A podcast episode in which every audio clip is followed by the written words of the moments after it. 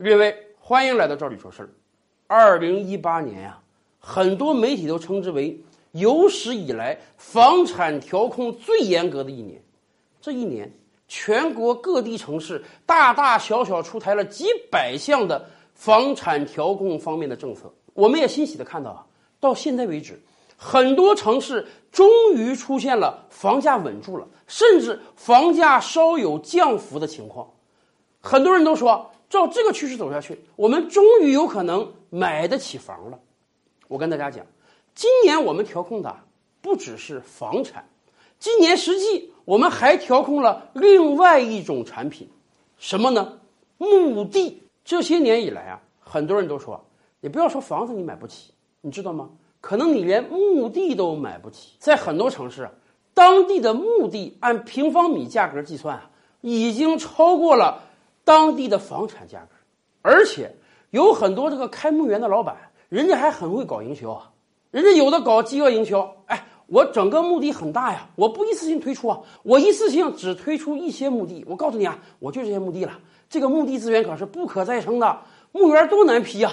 另一方面，他们还雇佣大量的营销人员对中老年人进行洗脑。因为咱们知道啊，我们中国人是有着入土为安的习惯的，我们对于身后事还是很看重的。所以啊，这些营销人员就跟你讲说，这个墓地的稀缺性啊，比这个房产的稀缺性还要厉害。这个墓地是真正一辈子的事儿啊，而且墓地你现在买了，价格只会涨不会跌。你现在可以多买几个，给自己存一个。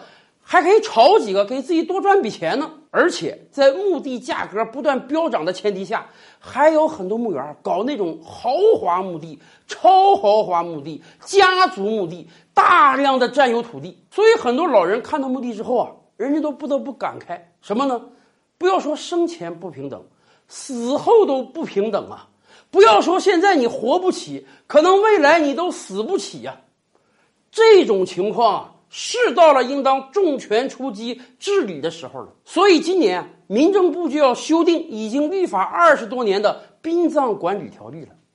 这次是一个大手术的修订。在现在我们能看得到的征求意见稿中啊，开宗明义的就讲要让殡葬啊回归到基础，回归到公益。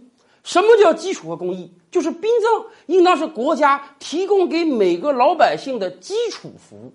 大家知道吗？我们有九年义务教育，意思就是说，所有中国籍的小孩小学、初中这九年，国家拿钱给你进行义务教育，你是不需要掏学费的。同样啊，未来在殡葬业方面，我们也要进行这样的改革。现在很多人抱怨，不单是买墓地贵，在火葬场，在殡仪馆。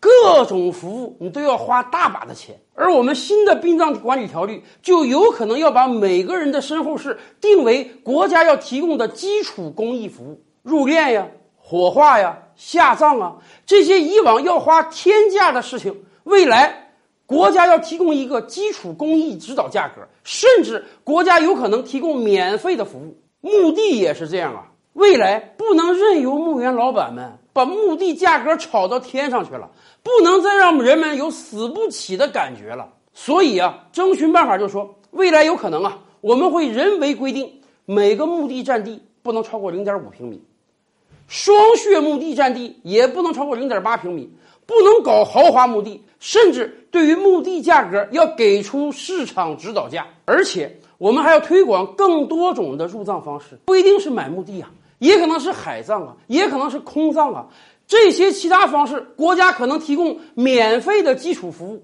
在二零一八年，我们有能力把房产价格稳定下来。我们也希望啊，这份新修订的殡葬管理条例能把我们的墓地价格也稳定下来。